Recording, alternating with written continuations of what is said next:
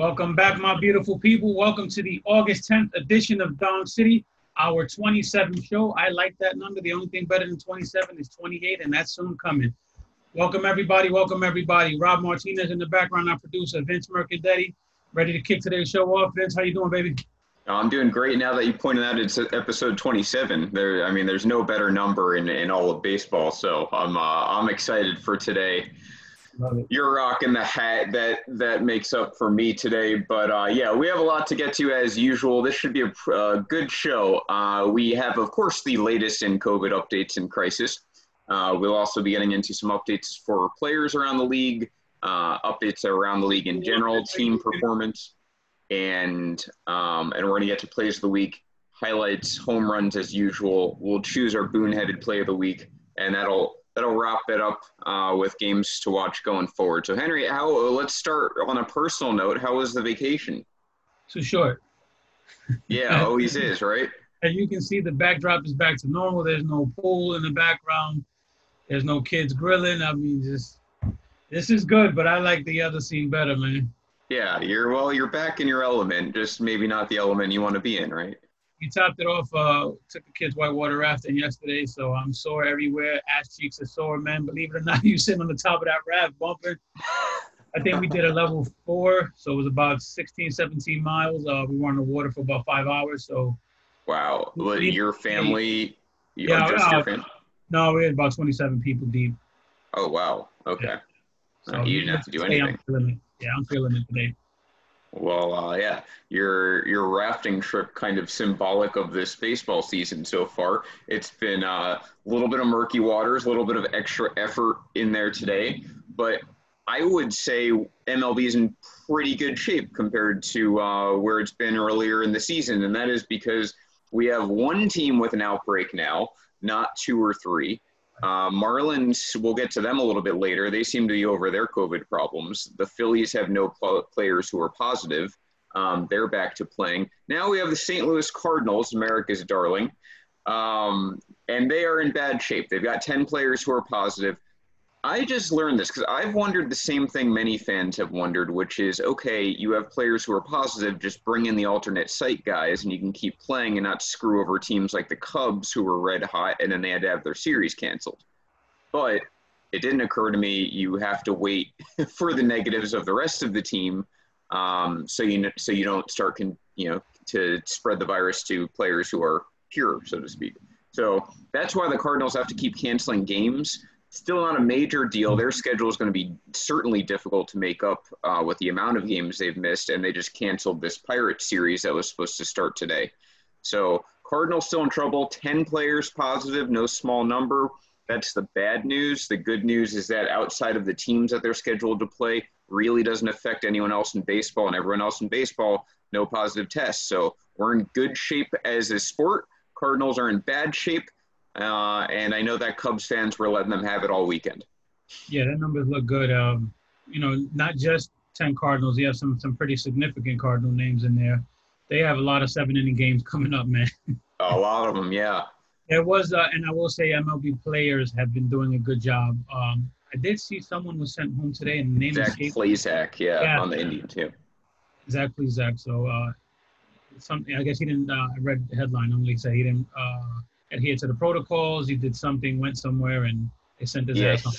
He broke quarantine and did something dumb that I can't remember. If you guys are watching, let us know the dumb thing that Dan plays at, or Zach plays at Dan's son, did to uh, get himself a slap on the wrist from the Indians. Which kudos to the Indians, you know, for for stepping up and and taking action into their own hands. This is what the Marlins, you know, should have been doing. Um, Especially when they could use the help, they could use him. Yeah, uh, you know, and we're talking about the Indians here. This is not a team that you know isn't destined to be a playoff contender. They absolutely have the pitching to to be in the mix, and they're in the division to be in the mix. So, um, and they're above 500 right now. So yeah, I mean, kudos to the Indians taking action into their own hands hello to everyone. Alan, I know that uh, Alan joining us every week. Jake Moses, we got Sean, we got Brian, Manuel, Manuel. We got we got um, Manuel making Latinos look bad like always, always being late, man. Come on, we can't let that stereotype. hit, Come on, baby. Fan favorite Eddie, and of course my favorite Renee. Uh, to tell you that baseball is not coming to Puerto Rico, so uh, that works for me. So yeah, so I mean that, that's the status of the Cardinals. They're the only problem child. That's the good news. Bad news is their problem's not quite over yet. Um, I would think that the Pirates were the last casualty, but I guess we'll see. We can't control that. So those are your COVID updates. Not much of them only took five minutes. I like that. Let's get to player updates, um, and we will start with a Yankee edition because it's worthy. Now that one is an injury and one is not an injury. We'll start with the injury. Giancarlo Stanton, as usual, has hurt himself. He ran from first to second, and he now has hurt his hamstrings, and he'll be out for God knows how long. Because in Yankee years or time, two weeks could be two months, could be a year and a half. so we don't know what's going on with Stanton. You know, Stanton, man, that's that's a guy I uh, I get behind, man. I think he's gotten a raw deal from fans. He was my MVP pick. He still is. He can come back from this uh, hopefully in 10 days. I doubt it, but he can. Um, I mean, he was hot, man. He, his on base percentage was 453. He was hitting 293. His OPS was 1030, 1038. His OPS plus was 194. Yeah. I mean, he was patient. You know, he wasn't striking out a ton. You know, he was putting the ball in the play, getting on base. And unfortunately, he got hurt. And you know, I know what everyone's going to say. Here we go again. You know, you know, cue all the jokes, but you know, hopefully he can get back and, and get back to killing that ball because you know him batting fourth, you know, between uh, you know, right after Gleyber and before Judge is, is a good spot for him in that in that lineup, and he's been doing damage. I know Judge has been getting all the highlights, but you know, Stanton's been right there with him without without the K's and with a higher batting average, and you know, Stanton's been doing his thing. Yeah, I, I think that's the frustrating thing. By the way, Plesac was visiting friends. That's right. He like met up with friends or something. Nothing, yeah, nothing major. Those friends happen to be Sure. I wonder if they had good wings like Magic City. Yeah. Um, no, I'm with you. I mean, what's frustrating is that Stanton looked really good, and right, and most of us, whether we love the Yankees or hate the Yankees, knew this would be a promising year for him because there's no fans, which I think everyone can unite in thinking that that's a good thing for Giancarlo Stanton. Um, so now he's hurt after getting off to a hot start. As far as it affects the Yankees, it's a very interesting scenario because maybe for the first time ever, the Yankees have so much depth, depth it's it's a detriment right now. Last year it was fantastic. They had 30 injured players. They had enough depth. First team ever in my book who had that many injuries. Well, they are the first team with that many injuries, but also to overcome that and make it to the ALCS was an incredible feat. This year it's working against them because they don't have many injuries. Severino's out for the season. You have like Higgy, their backup catcher, who's hurt. But other than that, until yesterday, really no one else is hurt on the Yankees. Uh, they're 10 and 6, had a rough week, but Stanton goes down, and now you have Clint Frazier was called up today, and he wasn't even the best choice, but they had to do it because they sent down Miguel Andujar earlier this week because there wasn't room for him either. So Andujar is down. He stays down another 10 days or so. Yankees get another year of control. I really think that's what that's all about. Only reason that he's down. They, Yeah. They're playing the smart game. Whether it in, it helps us in the long run or it helps us trade value, that's the only reason they're doing it because he's the logical choice. Yeah, and I saw it compared to the Kris Bryant situation, which it isn't on its head, but really it's not because there's a legitimate reasons for Miguel Andujar to be sent down. They really didn't have at bats for him in left field, at first base, or at DH because you've got guys like Ford, Voit, Stanton, uh, Tauchman, and Gardner. And he was competing for play, for playing time, so it was legitimate to send him down. Yeah, I agree. There's no place for him, unfortunately, because I do think his bat is very different than the power bats that we have. You put his bat in that lineup, now you have a, a Gio Urshela or DJ LeMahieu type bat, you know, a spray hitter. He can hit the ball line to line, you know, going to take deep counts. He's going to get on base. He's going to, you know, it's not just a guy that's going to sit back, hit 260 and hit 30 to 40 bombs. He's a legit hitter. And to me, uh, you know, I think now baseball life's starting to get wise to what my offensive philosophy is. Uh, I like a balanced lineup. Doesn't always mean taking the best hitters like Luke Voit. I totally recognize is a, is a very good hitter. If you look at his at his baseball card, he's not a good hitter for the Yankees lineup. He's not a good fit for the team. Uh, I feel this way when I compare Clint Frazier to Miguel Miguel Andujar. I've been very hard on Frazier, and to my credit, he has not proven really anything at the major league level in any meaningful sample size. But the kid has a lot of talent. I'm well, you know, I perfectly acknowledge that. My problem is Andujar is a better fit for this lineup because he makes contact, He's aggressive. He doesn't strike out that much. He puts the ball in play. He could drive in runs. That's a better fit for me with what the rest of the lineup looks like than a guy like Frazier, freak of nature physically.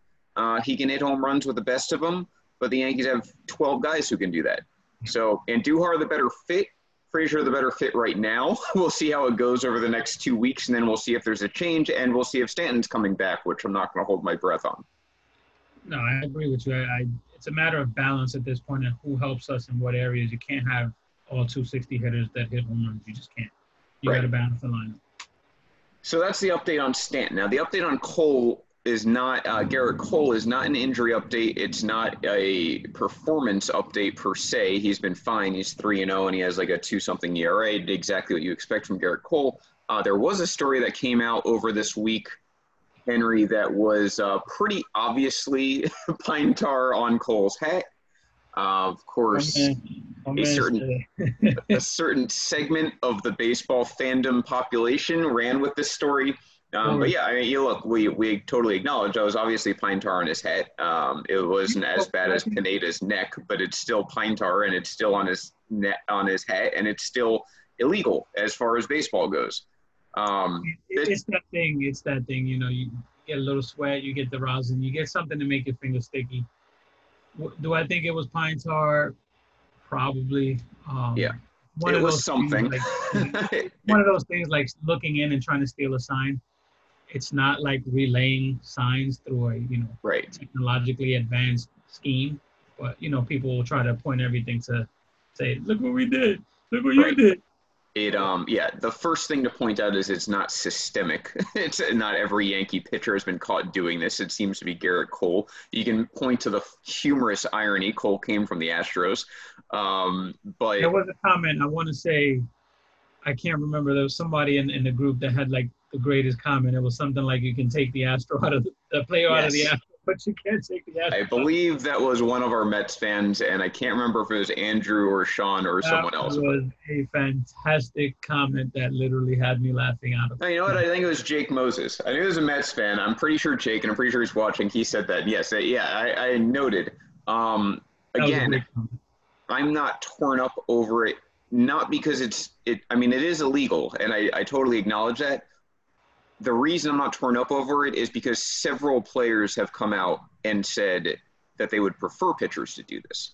So it's illegal, but guys like Dustin Pedroia back in the day, Adam Jones, uh, there's been like two or three others, like, like Bryce Here's Harper. the, thing. Here's the thing. If you get caught doing it, it's an immediate ejection, a fine, and maybe a suspension. It, yeah, and so this is the thing. It's illegal if they investigate it, and and and here's the other thing: no one reported this. Right. like when Pineda had it on his neck, the Red Sox Yeah. reported it. Dude. Pineda gets ejected and suspended. That's fair i will never let that go. My man's neck was glistening. Just obvious. It was the I'm worst pine, fan. pine tar job in history. thinking, damn, dude, I can't defend this shit. I'm, I'm, my man's neck looked No. like Vaseline over it. Just, totally illegal. In Cole's case, the other team didn't report it, which leads me to believe they don't care that much. Several players, including the three I named, have come out in the past and said they prefer pitchers to use it because they'd rather that than be hit, uh, you know, possibly somewhere like the head or neck that's dangerous. So they'd prefer that pitchers use it. And on top of that, um, it's you know it's not a team thing; it's a Gerrit Cole thing. Now, if Gerrit Cole did get reported and suspended, fine. I unlike some other fan bases, I'm willing to accept punishment when the Yankees do something wrong, as long as it's proven they do something wrong. So that's where we are with Gerrit Cole. Does it surprise me if he's using pine tar in certain games? Not at all. It doesn't surprise me if any pitcher in baseball does that, regardless. play with Justin Verlander. Come on. Yes, and speaking of Verlander, he's having some ouchies. Uh, Justin Verlander coming out. Uh, this is a, a Dong City prediction that was a gimme, I think, Henry. That uh, we said on this show when he came down with his for, his strain, his forearm strain or whatever, uh, that it, that was not the end of it. I mean, he was gonna he I he will not step back on the field in, in a meaningful game this season. He he might try and ramp up at some point, but he's not coming say- back on the field this year. I will repeat what I said. I think his career is done. I, I and there's others who who see that uh, who feel that way, and I'm not going to rule it out because again, the forearm strain is a precursor to Tommy John. We've seen it several times in the last year with pitchers. They get this second and third opinion that says, okay, you don't need to do Tommy John, and then they just waste a month or two and end up getting it anyway. And if Verlander gets it at any point, his career's probably over. So logical leap. My favorite was was Dusty Baker's, you know, as I say, the no shit quote of the week, which was, you know, uh, Verlander's not pro- progressing as quickly as they'd like to. And I'm thinking, no shit. Yeah, because his arms being held together by like thumbtacks. Remember uh, all the all the fuss that Justin Verlander, oh, people, you know, went out of control. This is all nothing. Remember all that right after the, people were reporting it? Well, here you go. Yeah. Right, exactly. we got we got Rob coming in here with the classic troll job. There's Kate Upton. Even she knows he's going to need T- Tommy John.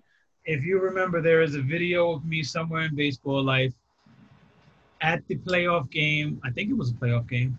Was it? Play- yeah, I think it was a playoff game against Houston, uh, where we hit Verlander, and I just happened to hold up a picture of his wife, you know, wearing the Yankee cap, and I might have been a little influenced but you know, that was great. Yeah, yeah. I think that was Game Five last year, right? The last one at Yankee Stadium. What game? I don't remember a lot. Of Hicks hit the three-run homer off him in the first inning.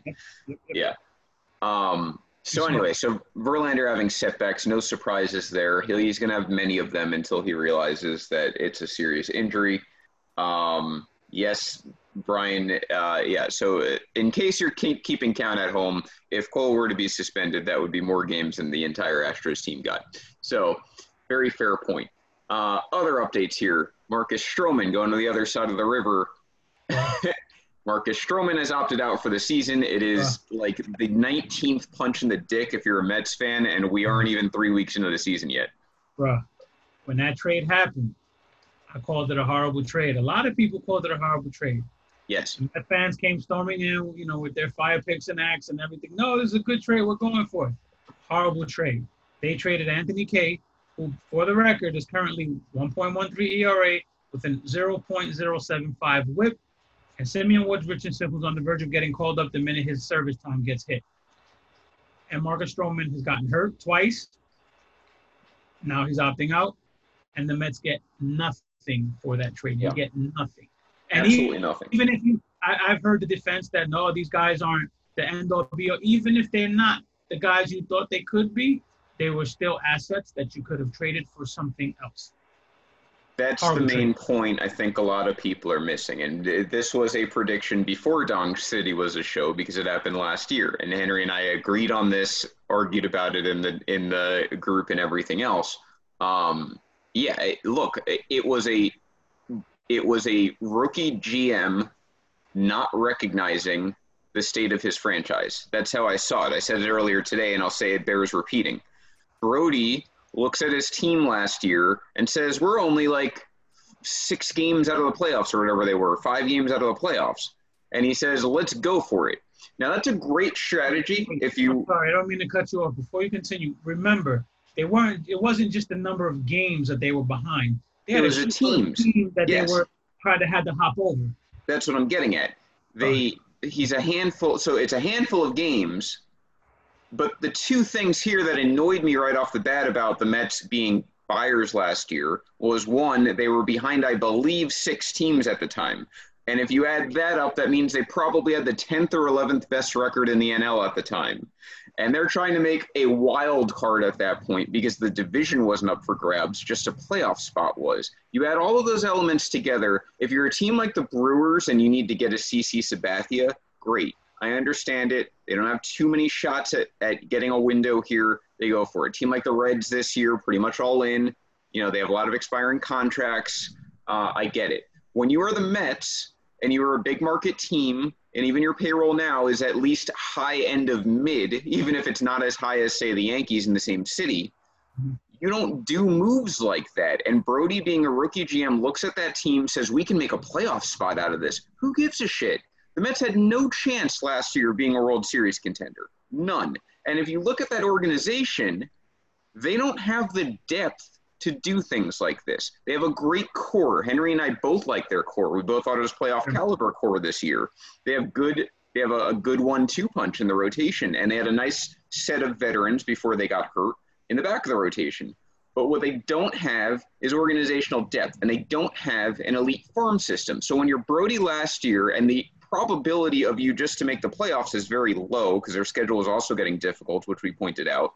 And on top of that, it's just making the playoffs doesn't make you a World Series contender. And on top of that, you go for a player like Marcus Stroman, who's probably a good number three on a World Series contender. He's not an ace. Like if they do this, dude, if they do this move for an ace, and then this year you're going in with Degrom, Noah, and another ace, fine. But Stroman wasn't necessarily going to move the needle this year with the team that they were going to have, and he makes an organization even thinner. And like Henry said, those two pitching prospects could have been used for several other things. It has nothing to do with if those prospects pass, uh, pan out or not. It has everything to do with the fact they were collateral for another move that could have improved the team and added depth. They didn't do it. They did the opposite. And because they went and got Stroman, they held on to Zack Wheeler and didn't deal him either. So it compounded the problem. I want to address the comment that Jacob made because I've heard that defense too that Stroman was a replacement for Zack Wheeler, who they could have easily just have kept. But my thing is, if there's one thing the Mets do is they have a good eye, they have a good scout for pitching arms. So here you have two guys who two really good arms. One of them is already pitching in the major leagues for Toronto. I trust the Mets in, in developing pitching a hell of a lot more than I trust the Blue Jays. So yeah. now you telling me if the Blue Jays knew that Anthony Kay could come up and pitch this year, the Mets the Mets didn't know that, or you know they couldn't have known that. I yeah. think Anthony could have pitched for the Mets and do equally or better job as Stroman and filling in the job at a fraction of the cost. They could have had two major league caliber pitchers. Whether you want to put Kay as a five starter, whether you want to make him a bulk reliever, whatever you want to say his ceiling is. Uh, obviously, you know Simeon Richardson is still a fantastic prospect, and he's major league ready. However, you want to slice that, that was two arms instead of Marcus Stroman. And Marcus Stroman wasn't an arm that was going to put you from not playoff team to World Series contender. And his contract was expiring after this year. All of those were factual before the pandemic and before anything else happened. And the Mets went and ran with it anyway. And that's what I would have a problem with. And Jake, I, I mean, we just disagree as far as where the Mets were last year. This was a team that was struggling with 500 and, and was the 10th or 11th best team in the NL. They go and get Stroman. They may have been hot at one point, but they faded after they got Stroman, which only further validates my point that getting Stroman wasn't going to put them over some hill. You know what's funny is uh, when the trade happened, I was frustrated. One because I thought the Mets overpaid for a guy they really didn't need, and two, it took us out of the running because the Yankees were in a position for Marcus Stroman.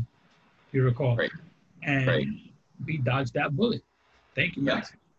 Well, the Yankees missed out on Wheeler and Stroman because of that deadline because the Mets weren't willing to deal Wheeler and they took Stroman. Um, But again, as many times happens with Brian Cashman, it's the moves he doesn't make that turns out to be the best ones, except for Giancarlo Stanton so far.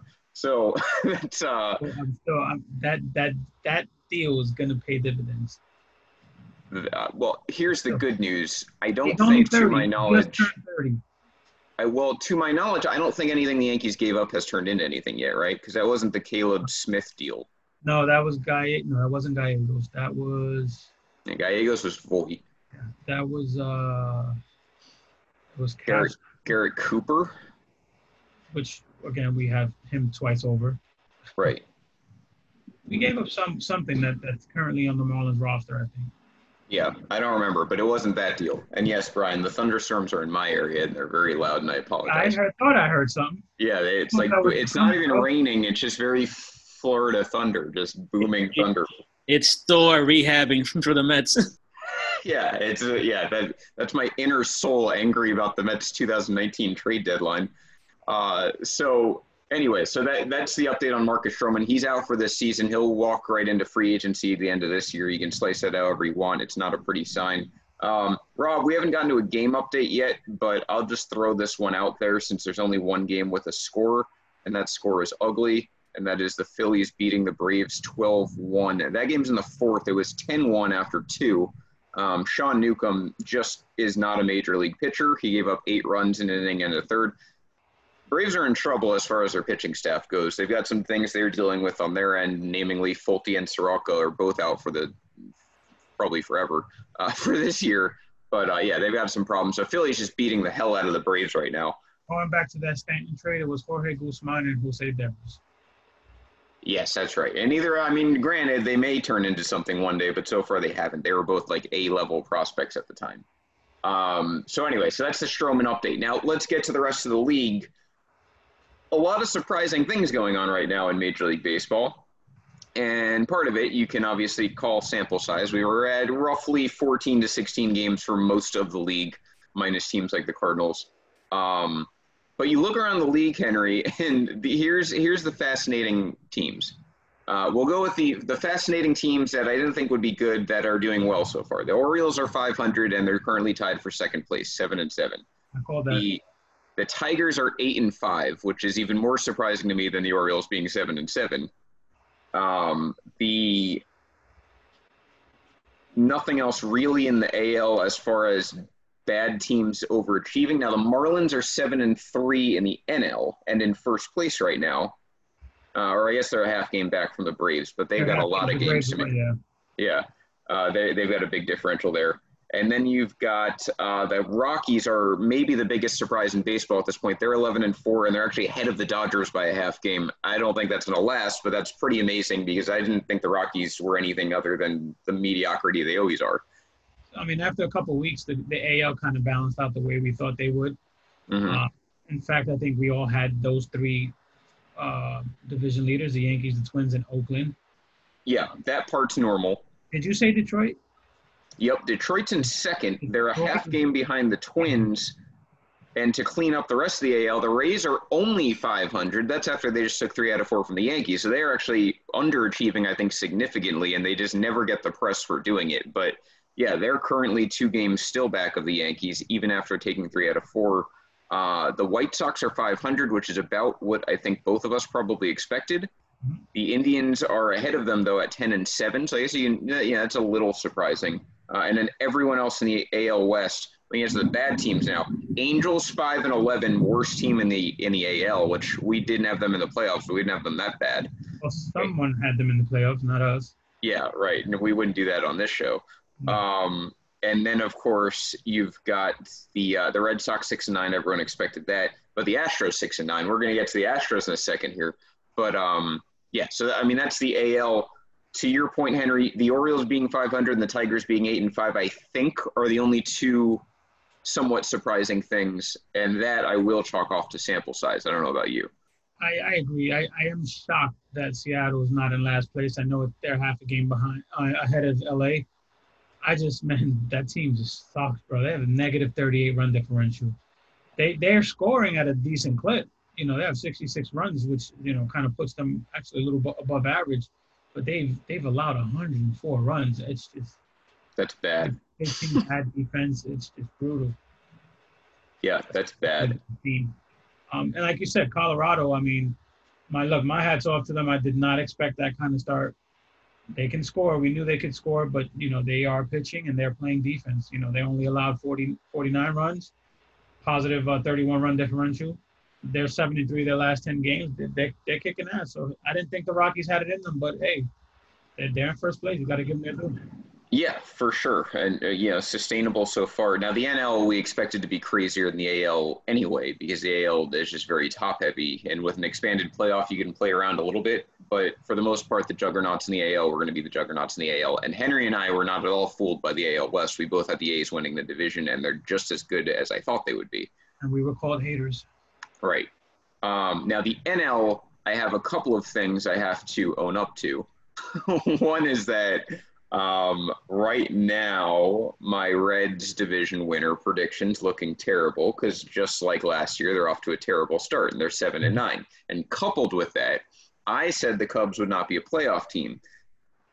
I'm not willing to rule that out quite yet, but they are 10 and 3. They are in first place, and they already have a four game lead in their division alone, not to mention are right up there for best record in the NL.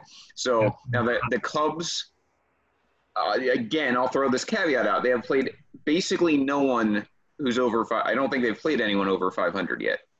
Uh, but to the Cubs' credit, they're beating up on bad and mediocre teams. And really, if you look at the Central divisions outside of the Twins, you're probably going to mostly play that all season. So I think it's sustainable for the Cubs with no bullpen whatsoever, with Tyler Chatwood as like their three starter or whatever, uh, the Cubs could probably keep this up at least well enough to definitely make the playoffs and probably win the division. You know what's funny? Uh, I I agree with it. The Cubs are the sec- second best team right now, second hottest team, I should say. They're eight and two in their last ten games. The only team hotter than them is Oakland, and Oakland has been on fire. And they came stumbling out the gate. Could you? They have a five-game lead already. Could you imagine if they'd not come stumbling out that gate? Yeah, right. They're twelve and four, and they struggled at one point. Yeah, they, they could have easily. They could have easily have one or two losses on. Yeah, eh, eh, they've won nine out of ten. They're winning exactly how I thought, which was through pitching. Twenty-three run differential. That's not crazy when you're eight games over five hundred already. Chapman and Olson are starting to pick it up this week. They both had much better weeks. Um, they had back-to-back home runs, I think, yesterday as well. So yeah, so yeah, eight. they got their first win thanks to them. Yeah, a- A's are hot. Uh, they really might. They're probably best positioned Mm, them and the Twins are definitely better positioned to wrap up home field than the Yankees are. It wouldn't shock me at all if the Yankees ended up a three or even possibly a four seed, depending on if the Rays did come back and win the division. Um, but we kind of look at it in the preseason like Yankees and Rays will be the first and second best team. While we're looking at record wise, they might be the third and fourth best team, just mm-hmm. based on who the other teams are playing competition wise. The East isn't going anywhere especially when you're the Yankees and you split with the teams like the Phillies. Like you just can't do that. So uh, Rockies, I think, are sustainable. Cubs, I think, are sustainable. And I, you know, I'm not buying the Tigers nor Orioles. I, I still think that's going to fall apart. I think the Marlins will fall apart eventually. Um, but no one so far in the NL East wants to really go on a tear and take that division yet. So, I mean, we'll I, who who had Washington in last place right now? No one. Yeah, but four and seven. So you know, like they're not. It's not like they're two and ten. Blink of an eye, they can you know run on a hot streak. You know, Oakland was nine and one. I can see, I can see Washington going on a nice little streak. Um, same with the Phillies. Phillies uh, smacked the Yankees around a little bit. Yeah, those are those are underachieving series if you look at the two talent levels of those two teams. Um, Rob, why don't you uh, give us a quick game update? We do have an update in score, and then we're going to get into our plays of the week and I'll intro that as far as uh, there's a theme for the plays of the week to at least start. So, Rob, what, what do we have for scores? Uh, for the scores, we still the scores still uh, Phillies twelve, um, Braves one. Um, the Nats are up by up on the Nat on the Mets on the bottom of the second, one nothing. I, I corrected myself. Um, just underway, the Sox and the and the Tigers are are underway. Uh, so are the Rays and the Red Sox late games, um, the Twins and the Brewers uh, start at 8:10. We have the Diamondbacks and the Rockies, 8:40 start. You have the Mariners and the Rangers, 9:05 start. We got the Giants and the uh, Astros and a 9:10 start. You got the hot uh, um, Oakland A's against the Angels, 9:40 start. You have the Padres and again the Dodgers. This should be a good game and uh, one postponed postponed series. That's the uh, the Pittsburgh Pirates and the St. Louis Cardinals. Back to you. All righty, thank you. So yeah, so those are your scores right now. Um, let's get into the highlights. I, I, didn't mention the Padres. I mean, they're nine and seven. I, I, know that they have a lot of exciting things going on, but that's not really here nor there for me. But we will get to the Padres in a second later here too. So let's get into our plays of the week.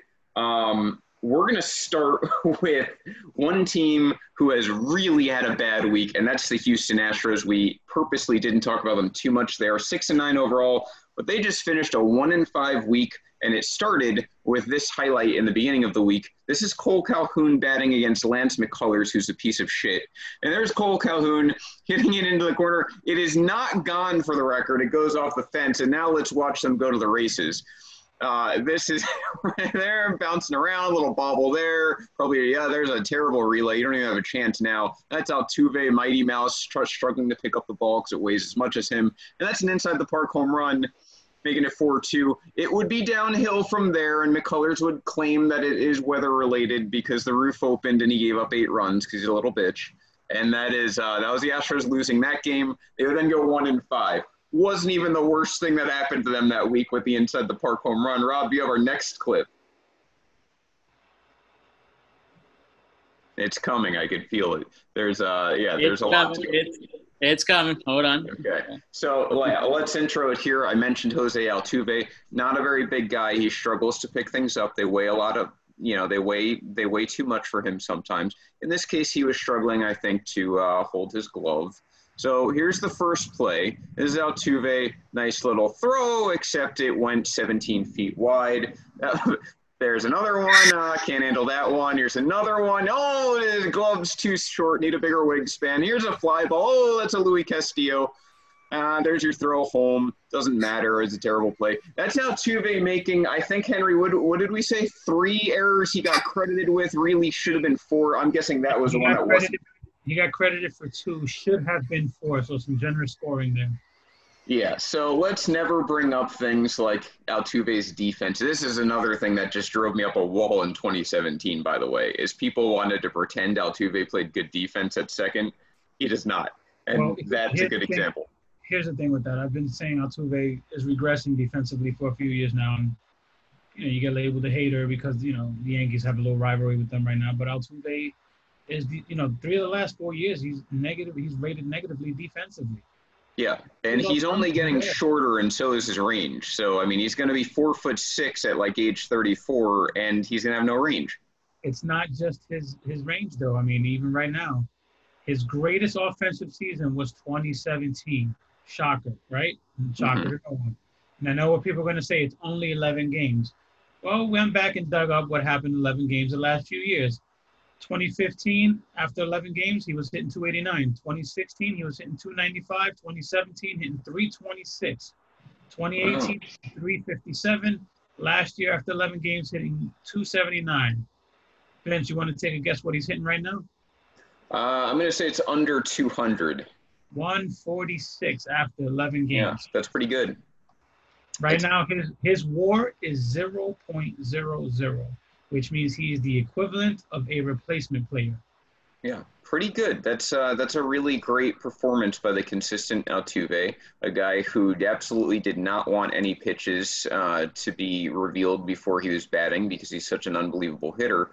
But mm-hmm. Henry, yeah, it's it's weird. You know, he his entire career is hitting pretty well after 11 games and now these you know for a few years he explodes into a crazy like 330 hitter coincidentally starting in 2017 and now the year when we know for with, without, without a doubt that there's no relay system of any kind he's hitting 140 that's it must be the fans i guess that are just putting you know he can't handle the fans i think that are probably heckling him at every game that's got to be the reason why he's struggling so badly let's get to our next highlight. So now the Astros are pissed off, right? They've lost a few games. They're playing their their rival, the Oakland Athletics, who, by the way, just had a world tour performance uh, as a franchise.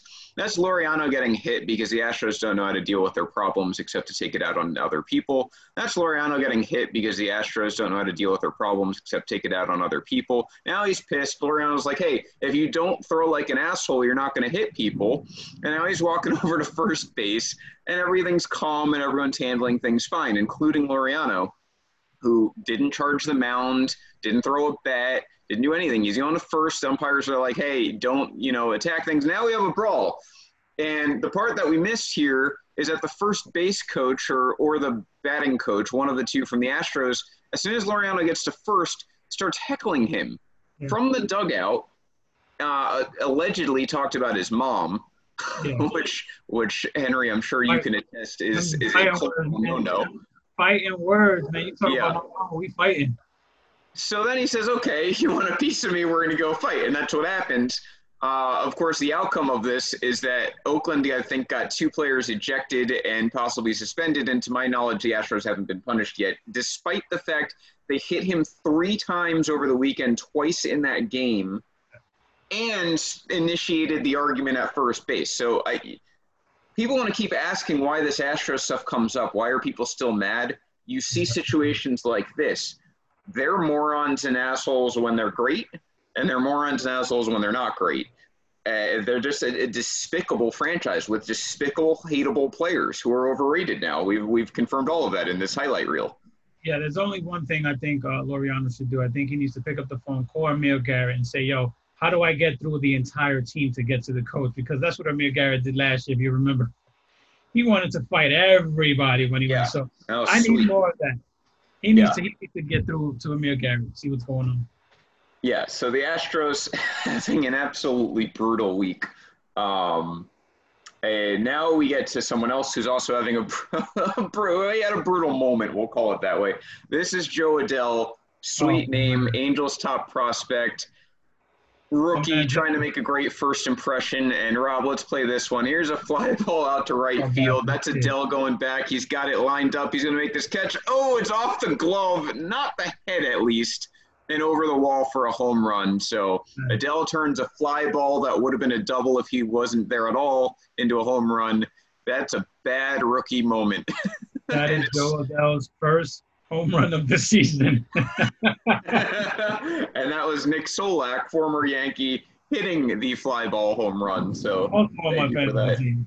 uh, Angels are just a disaster right now, and that is probably a great visual for what their season's been like. Yeah, but they have Dylan Bundy.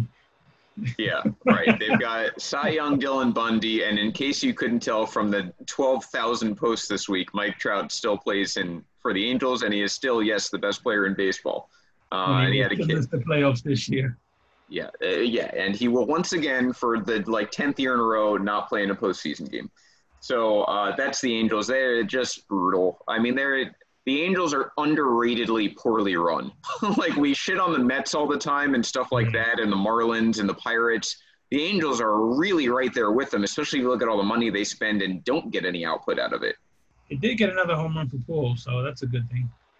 Yeah, the the one the one thing I was wrong about with the Angels that Albert Pujols would not be good, and he has been very good to his credit. So uh, we got Noah. That Noah, this might be our first Orioles tune in here. Noah Penrod joined, and yes, Noah, hang your head up high. We praised the Orioles earlier. I don't think it's sustainable, but they're you're seven and seven. You're hanging in there, and they're playing like somewhat quality baseball. And you look at a team like the Angels; they've got balls bouncing off their gloves for home runs. So.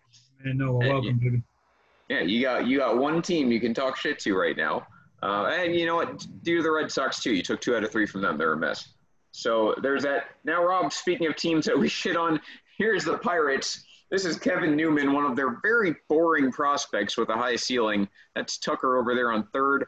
Uh, let's play this clip. This was our only walk-off, to my knowledge, of the week. This was uh, against the Twins. A good team, 5-4-2 on ninth inning. That's up the middle. That's all it takes. 2-2 pitch. This clip made me mad as a Yankee fan because I'm like 90% sure if that was the Yankees in that spot on a 2-2 count, they're striking out, they're stranding those guys on second and third, and they're losing game 5-4. But when you're the Pirates and you can't afford to have guys who strike out 200 times in your lineup, you had a walk-off single. So good for Kevin Newman and good for the Pirates. They got a win there and uh, took one from the Twins. Yeah, definitely. I do. There is one one I want to mention. Um, who said something? I think it was Manny. Yeah, Manny mentioned the Hunter Pence uh, gaff, which cost Johnny Cueto a no-no. That was pretty brutal. Yeah, that's a good point. Um, yeah, Jose Iglesias getting some love in the comment section, and he has been great. Uh, there's no getting around that. He's, all, he's been great since he's come up. I mean, he's one of those underrated dudes that just plays, plays, plays, plays, and no one talks about him. Yeah, he kind of reminds me of Simba in that he was supposed to be like a defensive specialist, basically, but like a you know prolific defensive specialist, and instead he's a pure hitter. Like that came out of nowhere. Had his Simba went went ahead and had one good season offensively, and everyone thought he was better than he is. Right. Uh, yeah, Iglesias is held in proper perspective for what his skill set is. So, uh, yeah, so those are all the balls that stayed in the park, except for Adell's. Rob, why don't we get to the dongs of the week here? Actually, Uh, there was one more play that she did mention to to add in, and that was a Chris Taylor uh, uh, play that ended the game the, uh, versus the. It was the uh, Dodgers and the and the Padres game, and it was uh, basically uh, gunned down all the way to home plate. And I threw a 93 mile per hour throw to catch the guy at home. That was, yeah, Taylor had a nice throw. Good Yes, point. I- Uh, And I was also wrong. The Yankees got walked off on this week, so that was not the only walk off. Twins Pirates. Uh, Rays had a walk off too with their backup catcher. And so what Rob said, Chris Taylor's throw actually ended the game. Yeah, that was Yeah, a I'm walk off I'm gonna share out. that. I'm gonna share that quick. Wait one second. Yeah, yeah, all right, yeah. Bonus We have it clip from Rob, yeah. Yeah. Producer producing. Computer be putin'. Yep. Dodgers have some decent arms out there, right? We saw Betts play last week. This is Taylor. I mean, that's a bullet. That's that's right on the line. That's going to end it. That's a win from the Padres.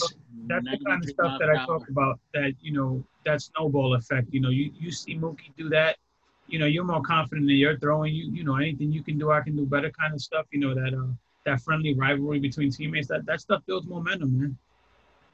Yeah, And mind you, if absolutely. they didn't get that. They didn't get that win. They'd be behind an extra game. Mm-hmm. Is there any benefit there on Justin Turner basically pretending like he's going to cut that ball off right there? I don't know if that was a legitimate reaction from him or some sort of strategy, but I can't imagine cutting off a ball that would end the game. No, it looked like he flinched and you know he was about to do a Manny, and then he realized, you know, I'm not doing it. Yeah. He's like, he wait a minute, there's no Yeah, I- downside whatsoever. I don't think it was a true deking. I think he just flinched real quick, and then he said, "Okay, I'm gonna let it go through." That's what I kind of thought too. Well, yeah, thank you, Rob, for that highlight. Uh, now we can get to dongs of the week, and this is fun because we it's an escalating dongs of the week segment here that I've put together for us. Um, Rob, let's get to the first one. We already saw one inside the park home run on the very terrible performance by the Astros defense. Here's another one. Uh, this is Christian Yelich. We've probably heard of him. He's batting. This is early in the week against the White Sox. That is Eloy out there. Uh, oh, can't make the play. It's fair, and then he's going to take a nap. That's only staying in the webbing. Yelich going to run a very rare inside the park home run, hit by a lefty opposite field to left field, and he gets an inside the park home run, and also a very 2020 inside the park home run because Eloy fell into the netting for like a few seconds here. Watch it again. Here's it in slow motion. Uh, I mean, it's like that's just the most unathletic you could possibly look trying to make this play. Oh, oh yeah. That's It's something uh, right out of the Naked Gun movies. I know that was just like Enrico that's like an actor Enrico who's never played baseball acting as a baseball player. Like that's what that reminded me of. Um, a new appreciation, by the way, for Jeter diving into the stands in in that play. Everyone said it was over dramatic. Well, you don't want to look like a moron like Eloy just did. So perfectly reasonable. So that's our first dong of the week. Very rare. An opposite field, left field, inside the park home run. Let's get to our next one. This is the complete opposite. And this is those upstart Padres. I know we wanted some Padres love on this show again. This is uh, they're losing the Dodgers here, but the Padres, like I said, nine and seven, and a large part of it is this guy Fernan- Fernando Tatis Jr. has been white hot, and he hits a shitty 92 mile per hour uh, pitch, basically into another galaxy. I don't know where that landed still. I think maybe the concourse over the bleachers, but that was a bomb that I think they said was like 430. But this is one of those situations where if it was like 480, I'm not shocked at all. Um, but that was a colossal home run, which I didn't necessarily know Tatis had that kind of strength. That was his fourth of his eight home runs so far. Yeah, he has been right on a roll. They uh, lands. I just still don't know. Uh, You you just don't see a land. That was a a, a Stanton Vice Judge Pres- type home run. Watch closely. It's right around there. Yeah, right where wow. the camera's at. just a crazy long home run there off Ross Stripling. Um, so yeah, so that we saw the shortest home run, we saw probably the longest home run of the week. Now let's see the most dramatic home run of the week. That belongs to old, old, old rival Nick Markakis, who is still kicking. He opted out of the season and then back into it. Now he probably wishes he could opt back out of it once he took a look at his pitching staff on the Braves. Here's Markakis. This is a guy who does not hit home runs, like ever. I think he, uh, I can probably count on one hand how many he had last year. But here he is, ninth inning, Sound on Rob. one out, ninth inning. This is an interleague game against the Blue Jays, and that's a no doubt about it shot. I mean, that's right in the wheelhouse. Wilmer Font, I think that's his name. Uh, that that's a walk off. Braves win that game. They they win it four three, nine and five at the time. They are not having as much fun tonight though. They were practicing social distancing on the celebration. I don't know if you peeped that. Brian McCann must have been around to, to police no them. touching. Everyone was just 13 to 1, by the way, in that Phillies to Braves game. And the Nationals have taken a 3 0 lead with a Trea Turner home run over the Mets. Let's get to our next home run. Going to stick stick with the Braves here. Much, much happier times earlier in the week. This don't is, uh, don't botch the this don't botch the pronunciation. Do it. I was to say, you want to do the honors of Ronald, Ronald Acuna There we go. Jr. Yeah, so Acuna has had a very rough start to the season, and we're going to get more into his stats in a second here. But he didn't have a rough night. I think this was yesterday. Uh, this is down one against the Phillies. One guy on, he's going to put him up 2 1, no problem there. He's going to walk around with his giant chains. Um, that just can't be comfortable. I don't know how they play baseball like that. Um, but he he doesn't seem to have an issue with it, and I don't really like his swing either. But that was a nice home run. It was now also a really get, pitch. what's that? That pitch was a really shitty pitch. That was a yeah, yeah, really terrible. Uh, so that was his first one of the game. Now he's starting to feel it a little bit. I like that bat though. That's a nice grip. Or this is uh, two nothing. Oh yeah, so two nothing Braves. Is this a, the second day, second game of yeah. a doubleheader? Okay. Yeah, yeah. So this is now the second game of a doubleheader.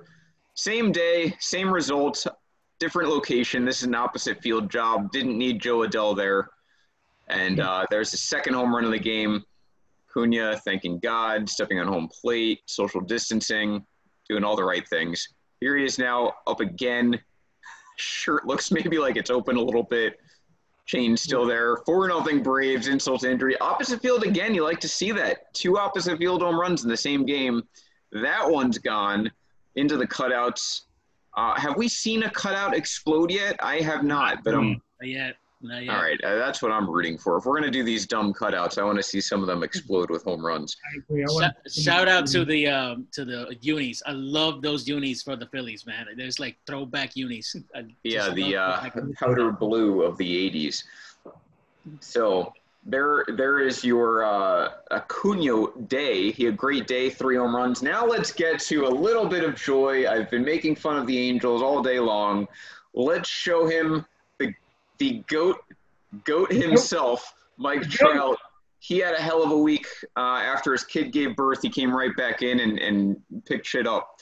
So here's earlier in the week. This is against the Mariners. There's Mike Trout with his like half swing that somehow goes 407 feet. That I don't know how he does that.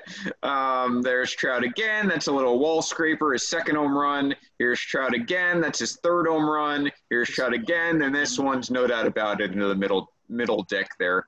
Uh, that one a whopping 402 feet. They weren't particularly amazing ones. This one on his birthday. Uh, but they were Mike Trout home runs, and he had four of them this week. I think that is the clubhouse leader, although I think maybe Jesus Aguilar maybe had four also for the Marlins. But uh, we're going to highlight Trout here because he did it in style on his birthday after coming back from the birth of his child. So good for if Mike Trout. notice- if you notice, every single one of those home runs, he doesn't get all of it. He's Right. either reaching, he just he, he doesn't get all of it, which is insane. Yeah, I got the benefit of replay here as we watch our, our Facebook feed. That's not. He had to reach a little. Yeah, it, he was out in front a couple times too. It looked like. Uh, just, I mean, the bat speed is unbelievable. He's picture perfect, man. He's a perfect baseball player. He's literally the perfect baseball player. Yeah, he was. He reminds me so much of LeBron in that if you like went into a lab and created someone for their sport physically, that you'd get Mike Trout for baseball, you'd get LeBron for basketball. They're just like, his attributes are at hundred, and there was like none left, and then so that just went to personality. yeah, exactly. All his player attributes at hundred, Yes. and personality donut. unlike LeBron, Mike Trout is boring as shit and loves weather. Uh, so yeah, he he he got it all physically, not much of it uh, anywhere else. So those are Mike Trout's home runs. Though I mean, always a pleasure to watch him. You don't get to do it often, especially in October. So I'm glad we had that moment there. Uh, speaking of things that are sad about October, let's get into our boon-headed play of the week. And because none of you wanted to submit anything that could top our man, I we've got another Aaron Boone moment. I think we have a Yes. scoring update.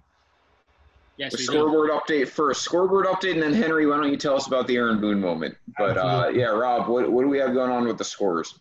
Okay, going to the bottom of the six. Uh, Philly's still on top, thirteen to one, against the Braves. We got the Nats up on the Mets, five nothing. That's uh, bottom of the third. Uh, we have one nothing score with the Red Sox against the Rays. That's the bottom of the first, and uh, there's still no score between the Red, the White Sox and the Tigers. That's it. There you go. Not a not a nice night for the Mets. Um, Yeah, so I, I understand Aaron Boone did not like being replaced in his very own segment here. So he wanted to come back strong, and, and strong he did. James Paxton, who's been just atrocious this season for the Yankees, has no velocity. He's been getting spanked every outing. Does not give us length. Gets taken out early. Goes ahead and has decent, has a very good outing. Has uh, 87 pitches, 11 Ks in the sixth inning. Now, what pissed me off about this is in the post-game interview, they asked Aaron Boone what was the target number of pitches. Aaron Boone said 85 to 90 pitches. So here, Paxton was at 87. He reached his limit, got 11 Ks, did a hell of a job. Yankees were winning at that point. This is where you have to manage. This is where you have to, you know, outplay the player and you have to, you know, mind fuck them, kind of say, okay, you had a great outing. I'm not going to put you out there for the seven. I'm going to let you ride this for the next five days. Bring in our ridiculously insane bullpen, which the best in the majors. What does he do? He brings them back for the seven, gives up a two-run home run. Yankees end up losing the game by one run. Aaron Boone, your Boone head of the week. Yeah, and I mean he's been a boonhead of the season, really of his entire managerial career. But this year, I feel like he's taken it to a new level of incompetence because this team is so loaded. I mean, they're loaded. They have great. Uh, the starting pitching, I get it. It hasn't been wonderful, but let's look at another example, right? Paxton finally looks like he has it together. He struck out 11 in that game, even without his best fastball. Here's my prop. That's my issue right there. He struck out 11. He went to a lot of breaking balls but his fastball still in the top 94. Right. His fastball's not back yet, but if Paxton can pitch like that without it, he's fine. And Gerrit Cole is right. And Gerrit Cole is fine. And Jordan Montgomery had one bad start. I get it, um, but he's overall, you know, he's he's been okay. Um, and then you've got Happ, who has been terrible. And Happ, I don't expect to last the season for several reasons. One is if he if he does his contract vests for next year, which would just be a totally asinine decision by the Yankees. And two is that he's terrible. He was terrible last year, so the leash at this point has to be very short. And you have Clarke Schmidt, their top pitching prospect, who's major league ready by all accounts and per, by you know by by all uh, observation. So I don't expect Happ to last very long. Um, and then, of course, missing in this is Tanaka. This was another decision that makes makes me irate Tanaka's in his second start, second start back from from uh, the he got hit in the head by Stanton spring training. He missed the beginning of the year. He came in late. Um, had his first start, looked pretty good, but I think ran out of gas. His second start, he throws 59 pitches. His first start, I think he threw more than that. I think he threw 60 something. So this isn't a situation where he shouldn't be ramping up. Like he should have been at 75, 80 pitches, and he was cruising against the Rays. I mean, flat out dominant no, against no the Rays. pitches, nothing. No, 59 pitches in five innings. Boone takes him out. Uh, and then he goes to, I can't remember the details now. I think he went to the Yankees like B list relievers. This is what drives me nuts. If the Yankees are tied or down a run, Boone goes to the t- to the like underbelly of their very deep bullpen, like their sixth, seventh, and eighth best relievers. If the Yankees are winning, almost regardless of how much, he goes to their A list, which is like Ottavino and Britton and uh, Chad Green and eventually Aroldis Chapman. Like those are the A list guys. He goes to them so sparingly, and he doesn't do it in close games. It's the weirdest thing. That whole Phillies series, the Yankees could have swept them if Aaron Boone just does logical things, and he doesn't. And then it's the Rays, and he chooses to rest two of his best players in that series. He chooses to go to his B list relievers against a division rival. You bury the Rays there if you're the Yankees and you're up six games. If the, Yankees, if the Yankees took three out of four instead, and three of those games were close, if the Yankees take three of four there, they're up six games with only like 45 games left. That's the perspective you have to think of it in. Instead, he just lollygags around he lets Paxton stay in. His pitch count doesn't matter. He pulls Tanaka too early. His pitch count doesn't matter. Not going to go to the relievers. The doubleheader, he has like some weird plan with Avilan or whatever pitching in a big spot. He leaves Holder in for a second inning. All of these things make no sense, and they lose three out of four. Now the Yankees have lost five of their, of their last seven. Had, a they had a four-game lead going into the weekend. Now it's down to two. They're 10 and six. They've got Stanton injured and all of a sudden you're not as optimistic. And it's 95% of the reason why is because Aaron Boone manages the way he does. I agree. You, we, we both can't stand him. So that's why the segment is named after him. And two of the three weeks, he's uh he's made sure he's in there. Yeah. It's uh, I forgot to share a text message I got. Um, I got a text message from Steven Matz. Steven Yeah. Matz texted me that there's no way we can have dongs of the week segment and not include him. So he went out and he made sure he gave up three dongs to Asdrubal Cabrera, Trea Turner, and a moonshot to Juan Soto. So he's got oh Juan Soto getting on the board. We might we we may, Um, might feature him there. that's all tongue in cheek, but more importantly, breaking news, breaking news. Foolish Indians right-handed pitcher Mike Clevinger went out with Zach Plesac on Saturday night, and he will quarantine. What a moron! I mean, the Indians especially should not be do like the players should be. You have a golden opportunity if you're Cleveland here. Yeah, I, I don't I don't even know what the I have to re- refresh myself what the MLB protocols are for quarantining. If it's two weeks, man, that's that's a dag. I I thought don't it. know if I, it's 14 I days. I have to double was. check. Yeah, they, they basically said he's going to quarantine now. So here's the thing: what what makes them send one player home and not the other? talent. it's yeah. Plesac is uh, battling for the fifth spot. So I think the rumor was he was going to be made a reliever before he went out. Clevinger is a well-known stoner, man. So now I want to know where they went. Yeah, right. I want to know where they went, whose house they went to, and how much weed did they pick up. Yeah. Uh, Red Sox up 3 nothing on the Rays. They're doing things that the Yankees can't do, which is score runs against the Rays in Tampa, or I think that's in Tampa. Um, Boston. it's in Boston. All right, so never mind. The Yankees played just fine in, in New York against them.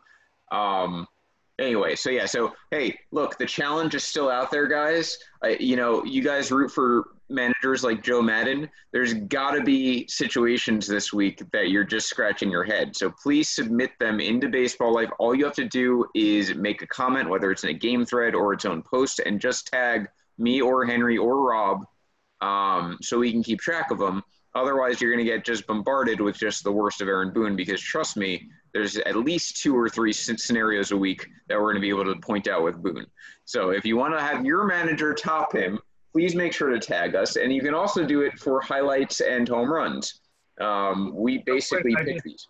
I just want to point out a few uh, players doing a few things this year. Right now, Fernando Tatis leads the league with an insane 1.226 OPS. Wow. Charlie Blackmon, a guy that I give a lot of shit to. I give Charlie Blackmon credit, man. Charlie Black- Blackmon's credited second in OPS, leads the league in on-base percentage, and is hitting a whopping 458. He leads both in on-base percentage and average. Raise your hand if you had Donovan Solano, second baseman of the San Francisco Giants, with a 455 batting average. No one. Wow. Wow. Judge and Tatis are both tied for eight home runs on the season. Nick Castellanos, who just went off himself at seven. Let me see. Uh, strikeouts, strikeouts, strikeouts. I know you guys love to get on Aaron Judge for the strikeouts, and he is tied for 30th in MLB, 30, 3-0. Get off his dick. Yep. Number one, Evan White, first baseman of Seattle, 27 strikeouts. Number two, Ronald Acuna, 25. Number three, Dansby Swanson with 25. Number four, Pete Alonso, Judge Judge Jr., and Marcell Ozuna with 23. So get off Judge's dick with his 18 strikeouts. That's weird. I heard from so many Mets fans, among other fan bases, that Aaron Judge uh, is just a guy who strikes out a lot and has a lot of power. This is what like Judge seems to have the reputation of someone who's an all or nothing guy, and he does strike out a lot. He's six foot seven. That's unavoidable. But um, but he also hits like 280 to 300 when he's healthy and has a 400 on base percentage. That seems to be the part that I think people just choose not to acknowledge. I saw Some, not all, some on the fan base already do the Alonso better than Judge thing, and I laugh because we went through this shit with Michael Conforto before. Right? Yeah. Can you Uh, say can you say uh, sophomore slump right now with Pete Alonso? Yeah. I, I like Pete Alonso. I'm going to root for him. Yeah, guys, I love I'm Alonso. Me too. I love Alonso I love- too, but I'm a big Yeah. Alonso fan, but I'm a bigger Jeff McNeil fan. I've said that since day one. Mm-hmm. I just like players like Judge and Alonso, where they're just like massive human beings and hit the ball very hard. As long as they're not like 220 hitters, which would drive me nuts. If you can hit for average and you can hit home runs that far, like you're gonna pique my interest. And if you're six foot five or taller, that's gonna be like just menacing. So, yeah, Yeah. I, I'm a big Alonso fan. Have either of you guys heard of Donovan Solano before? Yes. Okay. I Rob, think he was in the Yankees organization at some point. Yes. I, yes, he was in 2016. He played for the Yankees. They hit 227. Left us hit 330, and now it's hitting 455. 32 year old. I mean, uh, That's like a him. Melky Cabrera storyline. Who knew? I, wonder if Solano's going to make his own website. He's 32 years old. You don't just get better at 30 years old. So, yeah, he's a hanger on for sure. Unless you're but on. I'm glad. I'm glad. You know, Let's not, go, let's not go there. Those are the stories you like to hear. Yeah. Oh, we are. There's a request in here to give Ohtani some love, so let's give him love the only way we know how. Um, yeah, Ohtani has once again blown his arm out, and uh, he will not be pitching the rest of the year. Shocking to everyone, I know. But um, yeah, I think we announced that last week. Ohtani is now a glorified DH who's hitting under 200, and um, and I think he's got four home runs this year. So great, modern day Babe Ruth. Go Ohtani. He is hitting. Bear with me. It's like 172, right? Is it that low? Um, And what's um, crazy is that a lot of Oh, analysts. he's hitting 375. Yeah. No, he's not. Yeah, he is. No, he's not. There's no way. I, I, can I say something quick? Yes. Yeah, so a, a lot of analysts are still trying to say that Ohtani should remain as a as a pitcher. Like I don't, I just don't understand why I mean, they shouldn't he's they done enough- should do that. He's young enough to bounce back. If he Yeah. has Tommy John surgery, you throw it out the window and you, you don't let him pitch anymore. Yeah, he's hitting 171 with a 227 on base percentage. It's on M- MLB website. Huh, what did I miss? Yeah, in you know 41 at bats. I'm sure he'll get better than that. But he's got a whopping 660, uh, 666 OPS. No surprises there. Um, 666, the mark of the Yeah. beast. But anyway, I'd uh, I said from day one. I think I said this last week too. Ohtani should have been a hitter from day one, and not a pitcher hitter. I understand that it was you know the premise was he was going to do that, and he was going to choose a team that had a plan to do that. But I never liked it. You just don't mess with that kind of cost control for a guy who can hit like he can. He- He's a fantastic athlete. His value would be he'd be a four or five WAR player, I'm sure, if he was just a hitter. But now by making him a pitcher and a hitter, he's injury prone, and uh, and you have to go through this every year. I just I didn't like it then, and I especially don't like it now that he's had several setbacks as a pitcher. There is one stat I wanted to highlight. Uh, man Carlos Santana, the ageless one that leads the league in walks with 23. The next Yeah. closest person is Brandon Nimmo at 14. Carlos Santana is a hell of an eye. He is going to go down as an unbelievable career, I think. For what I mean, nobody pays attention to Carlos Santana. Yeah, here's the thing: he's only hitting 188. That's. Carlos Santana, man. He he only has to hit 188 to have a 400 on base percentage. That's crazy.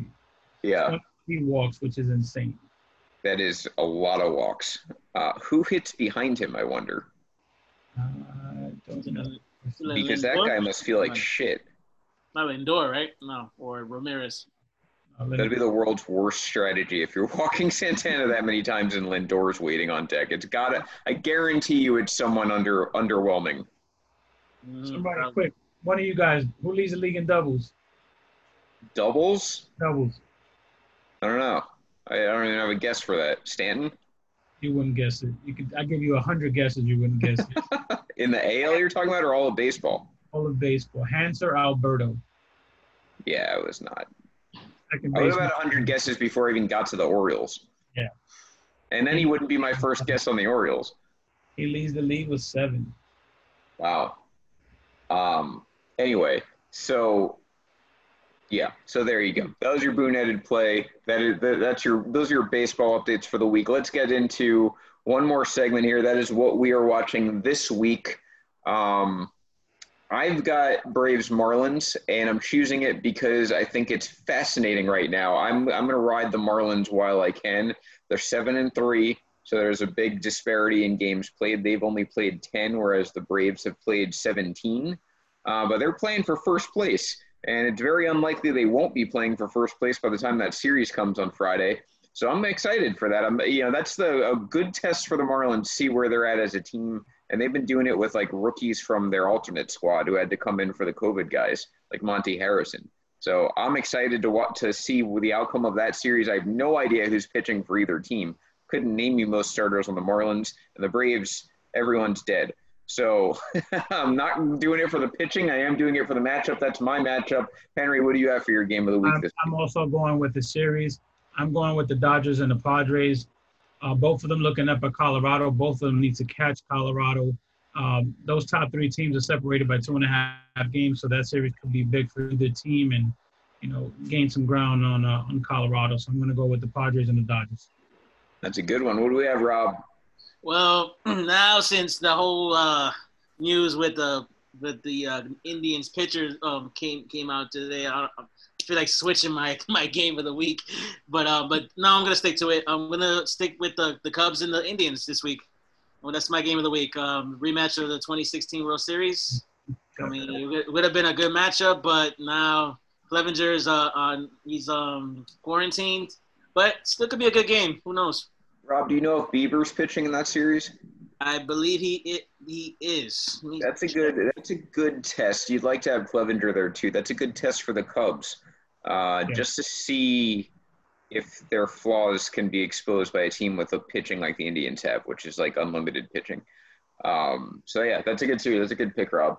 I uh, I'm, I'm looking in here. Alan, I had answered it earlier. The Cardinals can't go to their rookies because they have to get they have to confirm the guys who are playing on their roster don't have COVID first. They have to wait a certain amount of tests, and then they'll they'll likely quarantine out the guys uh, who have it and bring in the the alternate guys, and then you'll probably lose a bunch of games, and you'll probably play a million days in a row. So that's the story with the Cardinals. Good, good, good. Yeah, looking here, uh, three one Rays got on the board. Nationals up five nothing. Phillies up thirteen to one still. So nothing really going on. Yankees have a day off, first time in like two weeks. Uh, like I said, they just played six games in four days, so they need it. Um, but yeah, we'll be back same time next week, Monday, seven p.m. Eastern time. Uh, we have the Audible tomorrow again, Football Life. I think they've been having an uptick, so I don't know if it's you guys or someone else, but definitely keep joining them. They do a great job. That's Football Life Tuesday, 7 p.m., same time, the Audible. Um, but most importantly, come back next Monday, 7 p.m. Eastern Time. That's your next episode of Dong City. On to 28. That should be uh, another meaningful one for us Yankee fans. So uh, we'll be back here next week. And pay attention to those managerial decisions, home runs, and highlights. Please tag us throughout the week. We'd love to get the uh, the assist Yeah, I'm calling you the Dong Squad until you start doing your job. and we'll think of a name. This has been Dong City. Everyone, have a great night. Dong City, bitches. Peace.